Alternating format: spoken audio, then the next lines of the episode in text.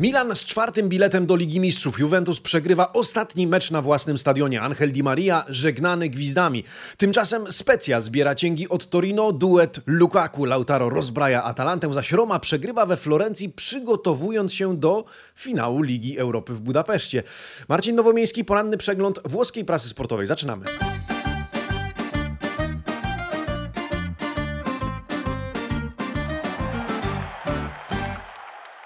Buongiornissimo, amici sportivi, poniedziałek 29 maja 2023 roku. Dzień dobry.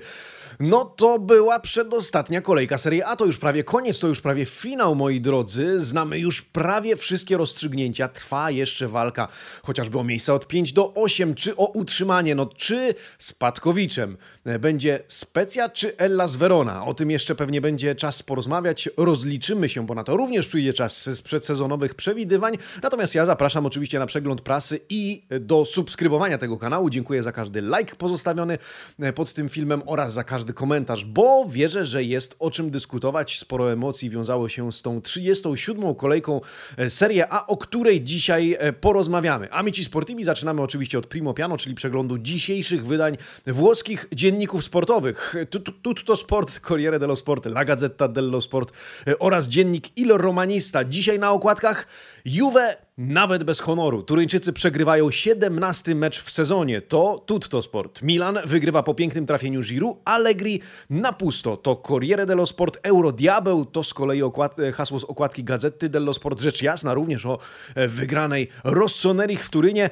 A Grand Hotel Budapest to już dziennik Il Romanista, przygotowujący czytelników do emocjonującego, miejmy nadzieję, finału Ligi Europy, na który na stadion w Budapeszcie wybiera się 15 tysięcy fanów giallorossich, a na jedynkach również o utrzymaniu się w Serie A Lecce oraz De Laurentiis potwierdzający, iż Luciano Spalletti odchodzi z Napoli. W tle Domanda del Giorno, dzisiaj zastanawiamy się nad tym, czy Roma wygra Ligę Europy. Krótko na temat, oczywiście wyniki na żywo sprawdzimy pod koniec dzisiejszego przeglądu. Zapraszam do obejrzenia całości. Dziękuję wszystkim, którzy dobrną do samego końca. Wierzę, że warto wiedzieć, co się dzieje we Włoszech i do tego za chwilę nawiążemy, zaczynając od polskiego, w cudzysłowie, meczu, czyli meczu Specji z Torino, o którym Polacy będą chcieli prawdopodobnie jak najszybciej zapomnieć. Specja walczy cały czas, walczyła i w tym meczu o utrzymanie, zwłaszcza że na karku czuła oddech bezpośredniego rywala w walce o tak zwaną salweccę, czyli Hellasu Verona.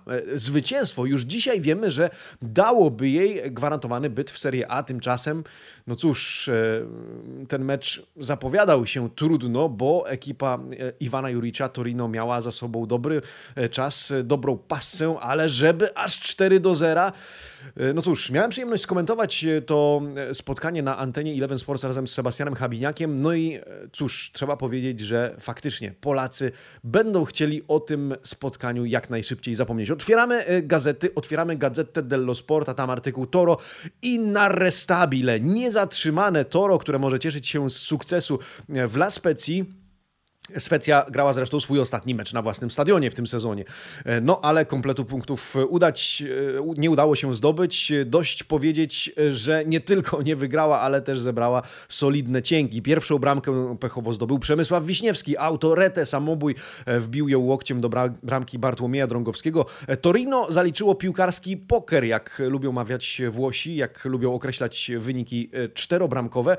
Jest niezatrzymane, no i odnosi czwarte zwycięstwo na wyjeździe. Cieszy się Urbano Cairo, cytowany w artykule po prawej stronie, który powiedział: cieszymy się z tego zwycięstwa, graliśmy jak zwarta, zjednoczona drużyna, ale czas już myśleć o meczu z Interem. A no właśnie, mecz z Interem, ostatnia kolejka, mecz o tyle istotny, że Torino może wywalczyć jeszcze 8. miejsce w tabeli. I o co chodzi z tym 8. miejscem w tabeli? Czemu wszyscy się o nie biją? Bo tam jeszcze jest Fiorentina, jest Monza, jest Bolonia, a no dlatego, że w tym momencie, jak mówiliśmy podczas ostatniego przeglądu, 7 pierwszych miejsc w Serie A daje udział w pucharach europejskich. 7 jest Juventus i gdyby Bianconeri zostali faktycznie ukarani przez UEFA i wykluczeni z pucharów, no to 8. miejsce daje w nich udział. W związku z tym Torino ma się o co bić. Ivan Jurić po tym meczu powiedział, że 8. miejsce w tym sezonie byłoby dla nas taką wisienką na torcie. No gdyby okazało się też biletem do rozgrywek europejskich, to ta wisienka smakowałaby absolutnie najlepiej chyba z tego całego tortu. No ale zobaczymy. Najpierw zerknijmy, drodzy amici sportivi, na noty, czyli do rubryki Le Pagelle po tym spotkaniu, jak możecie się spodziewać. Pogrom w Specji, no i chwalone Torino, zwłaszcza, że to Gazzetta dello Sport. Specja na 4, Torino na 7,5. W Specji najlepszym Ampadu z notą 6,5, któremu faktycznie walki odmówić nie można. Najsłabszym niestety Przemysław Wiśniewski, nota 4,5. Na jego ocenie zaważył jednak nie tylko samobój, bo był nieco pechowy, jak przyznaje Gazeta, ale i kiepska gra w obronie ogółem oraz fakt, że zupełnie nie radził sobie, zdaniem dziennikarzy, z Vlasiciem. Drągowski otrzymał ocenę 5,5, jedna interwencja oraz 4 piłki wyjęte z siatki. No to konkluzja, to bilans jego występu. Arkadiusz Reca i Szymon Żurkowski z piątkami. W Torino najlepszy Samuele Ricci z notą 7,5, najsłabszy zaś Buongiorno z 5,5. Kilka siódemek, w tym dla Ilicia, Wojwody i Vlasicia, Karolinetti senza voto, ponieważ pojawił się na boisku na zbyt krótko. No i cóż, Torino po tym meczu oczywiście awansowało na 8. miejsce w tabeli. Dzisiaj wiemy, zrównało się punktami z Fiorentiną, a w zasadzie Fiorentina zrównała się z Torino, tak to trzeba chyba określić. 8. miejsce, które ekipa Granata zdecydowanie chciałaby utrzymać. No a skoro wspomnieliśmy już o bezpośrednim rywalu w walce o 8. miejsce, to znaczy o Fiorentinie, no to pomówmy o tym, co wydarzyło się we Florencji. No bo Fiorentina podejmowała Romę. Mecz zapowiadał się ciekawie. Jeden z takich hitów tej kolejki, trzeba byłoby to tak nazwać, biorąc pod uwagę klasę obu drużyn. No ale relatywnie szybko napoczęta Fiorentina po bramce El Charauego, jednak dominująca, grająca lepiej, grająca częściej i więcej tej piłki w piłce było w wykonaniu Toskańczyków, no ale Roma trzymała się, jak to Roma, w defensywie, natomiast w końcówce oczywiście wszystko się odmieniło i nagle Artemio Franki wybuchło z radości, bo miało ku temu powód. O wszystkim pisze dzisiaj Corriere dello Sport. A w zasadzie wczoraj pisało Corriere dello Sport. Giallorossi dobrze rozpoczęli, ale później wszystko runęło.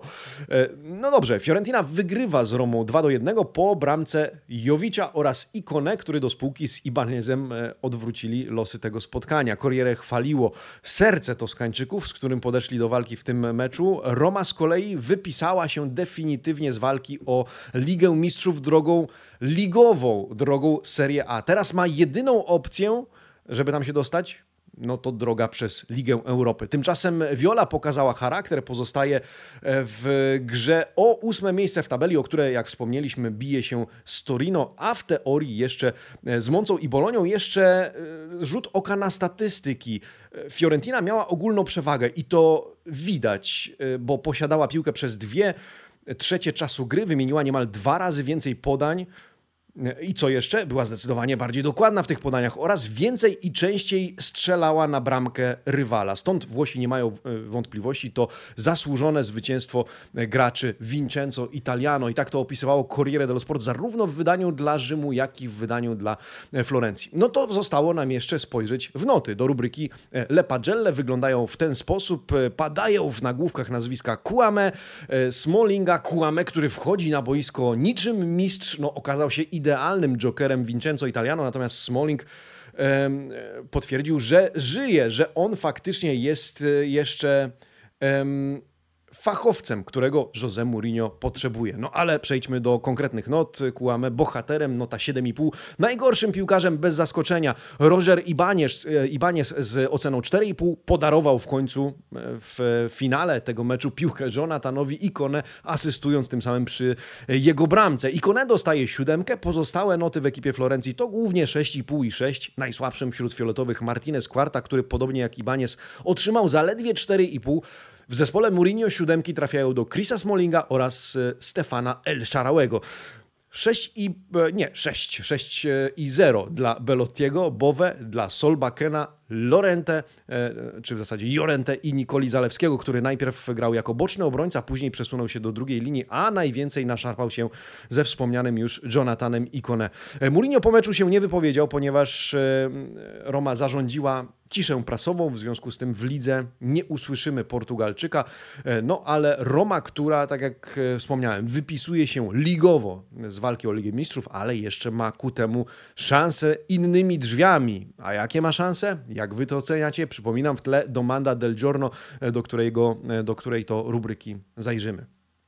No ale wieczorem też niezły hicior. Inter kontra Atalanta i emocji co niemiara, emocji związanych z padającymi bramkami, ale też świetną grą Nerazzurich kontra Neroblu. Nerazzurich, którzy postanowili dosyć prędko zacząć krzywdzić Atalantę, bo już po 3 minutach prowadzili 2-0. Romelu Lukaku, Nicolo Barella, no tak rozpoczyna się rywala w wielkim stylu. O wszystkim pisała Gazzetta dello Sport, bo Inter, przypomnijmy, w lidze jeszcze walczy, dobrze się pokazuje, natomiast przygotowuje się i mentalnie, mam wrażenie, jest już przy finale Ligi Mistrzów z Manchesterem City. No to wysyła kolejny sygnał do Manchesteru City, że będzie z kim powalczyć, że Inter się nie podłoży. Tak możemy wnioskować i tak wnioskuje Gazzetta dello Sport, która pisała Inter tripletta per il City, to znaczy hat-trick, czy w zasadzie tripletta, właśnie 3 bramki sygnałem dla City. Inter jest już pewnym top 4, no ale walczy do samego końca. Ta ostatnia kolejka zresztą z Torino, o tym już wspomnieliśmy. Mecz obfitował w emocje od samego początku. No i co? Atalanta nawiązała walkę, no bo bramkę kontaktową zdobył Mario Pasalic, ale po przerwie, jak czytamy, strachy odgonił Lautaro Martinez. Gazzetta dello Sport pisała, duet Lula ponownie dał spektakl. To chyba istotny powód, by wystawić go od pierwszej minuty meczu City. Takie pytanie formułuje autor, redaktor Sebastiano Vernazza. W tym tekście znajdziemy też inne zdanie ciekawe. Występ Nerazzurich był tak dobry, że w tej optyce dzisiaj zespół Guardioli wydaje się być wręcz bardziej w zasięgu. Stąd ten tytuł tripletta per il City. No właśnie, pytanie, jak Anglicy przygotowują się w tym momencie do starcia z Włochami. Zerknijmy szybciutko do rubryki Le Pagelle, a tam Inter oceniony na 7,5, Atalanta na 5,5. Atalanta, która mogłoby się zdawać, pokaże się jako trudniejszy rywal dla Nerazzurich, ale oni w tym momencie naprawdę przeżywają dobry czas. Najlepsi Romelu Lukaku w Interze z 7,5 oraz Ederson w Atalancie, ale zaledwie z 6. Wśród Nerazzurich nie ma Il Peggiore, Il to Piubasso, czyli najniższa nota, 6 wędruje do Dumfriesa, który zrobił zdaniem dziennikarzy krok wstecz w porównaniu do ostatnich występów. 7,5 otrzymują również Marcelo Brozović oraz Lautaro Martinez, 7 dla Acerbiego, Bastoniego i Barelli, pozostali 6,5, a także 6 dla D'Ambrosio i Gosensa. W zespole Atalanty noty rzecz jasna niższe, oscylujące między 5 a 6. Najniższa, 4,5, wędruje do Jim City'ego, rozjechanego, jak czytamy, przez Romelu Lukaku. No i właśnie, Inter gra ostatni mecz z Torino, to już w Turynie pytanie, czy podłożą, no nie podłożą się, ale czy odpuszczą sobie ten mecz? Torino pewnie by na to liczyło, natomiast Inter możemy spodziewać się, że będzie balansować pomiędzy tym, żeby dać kluczowym zawodnikom odpocząć, a jednocześnie utrzymać ich w rytmie meczowym i przygotować w jak najlepszy sposób i w jak najlepszym stylu do finału z Manchesterem City, finału Ligi Mistrzów. Pomówmy o Napoli.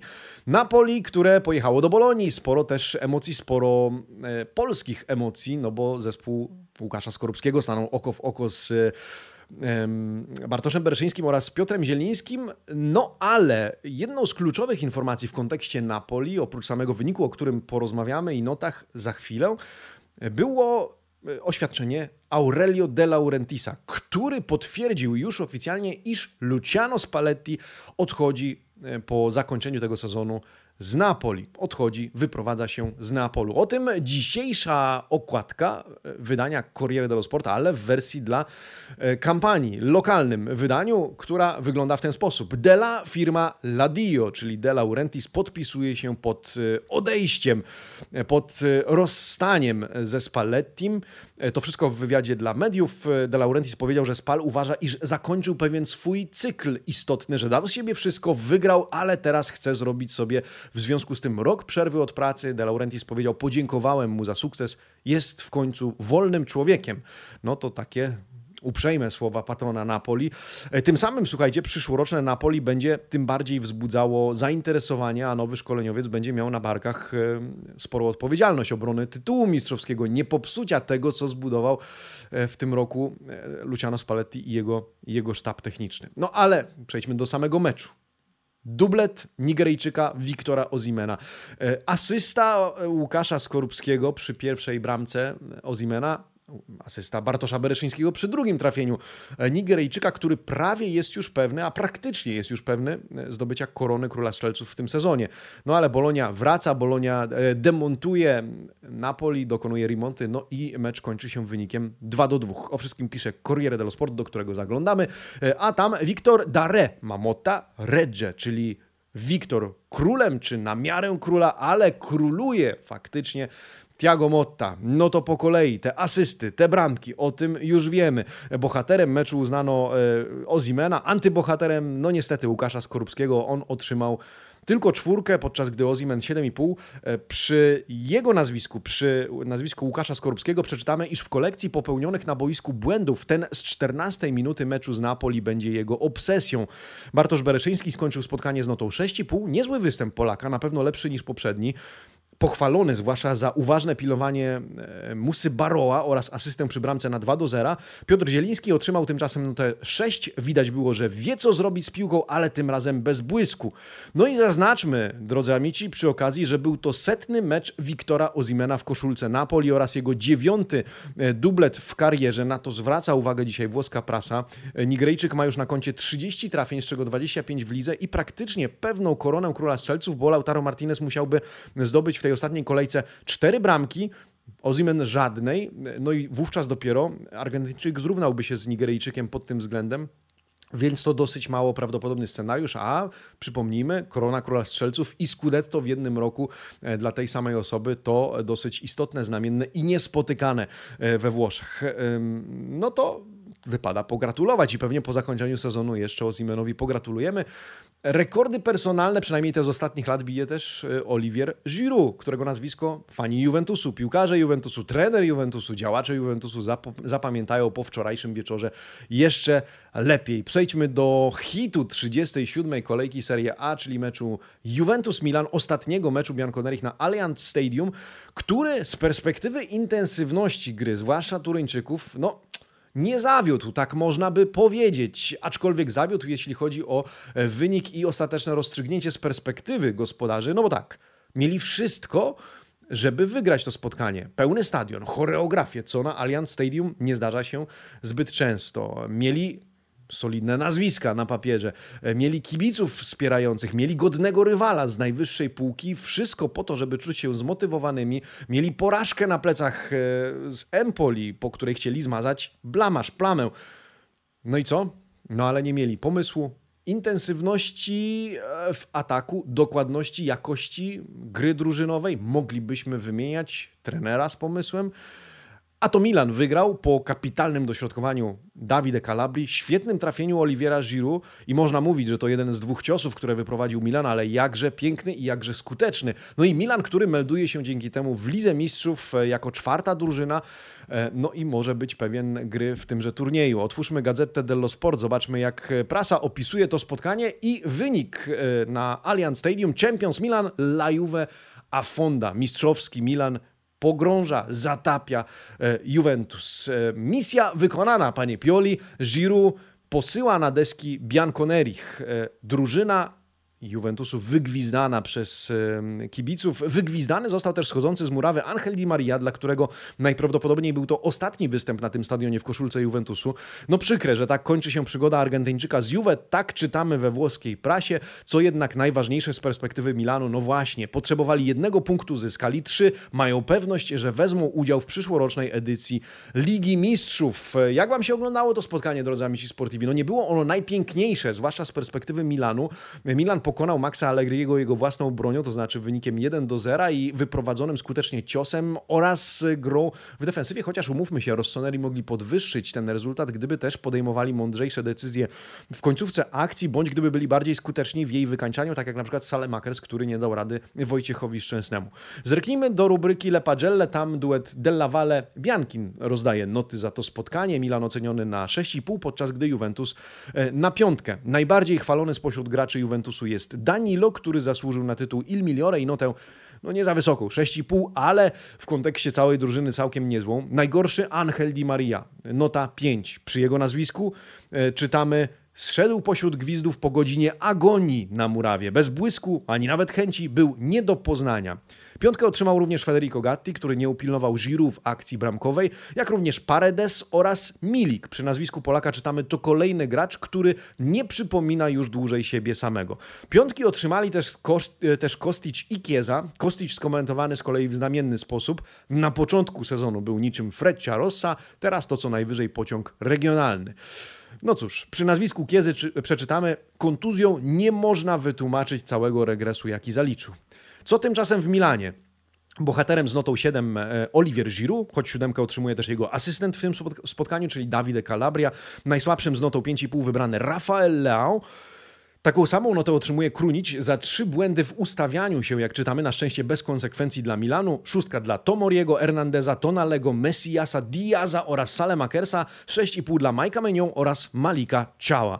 Juventus wypisuje się definitywnie z udziału w Lidze Mistrzów. Miejsce zgarnia Milan. Milan, który, jak podaje Opta Paolo, wygrał 2 mecze ligowe z Juventusem w sezonie po raz 3. w ciągu ostatnich 50 lat, po sezonie 90-91 i 2009-2010. No to 2022-23 również przechodzi do historii pod tym względem. Od wczoraj zresztą w internecie krążą słowa Maxa Allegriego, który na konferencji, a w zasadzie na wywiadzie dla DAZN powiedział, że kiedy wracał do Juventusu, wiedział, że wygrać tutaj będzie trudno, że nie był głupi, miał tego świadomość i że gdyby chciał łatwo coś wygrać, to wybrałby prawdopodobnie inny kierunek i że nie należy mylić ambicji z byciem gotowym na sukces. Co sądzicie o tych słowach? W ogóle co sądzicie o przyszłości Maxa Allegriego w Juventusie? Zapraszam do komentowania. Tymczasem...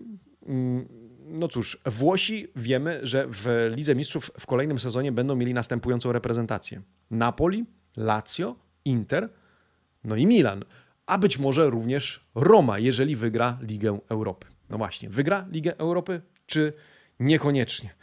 Zerkam do rubryki Domanda del Giorno, moi drodzy, z uwagi na to, że dzisiaj właśnie o to tam pytam, to znaczy, czy Roma wygra Ligę Europy? Krótko i konkretnie. 75% z Was na razie póki co uważa, że tak, wygra z Sevillą, 25% na nie. No i komentarze, na przykład El Plombini: z tak grającą Sevillą nie będzie to łatwe, ale stary, szczwany portugalski lis będzie wiedział, jak to wygrać. Trzymamy kciuki, José.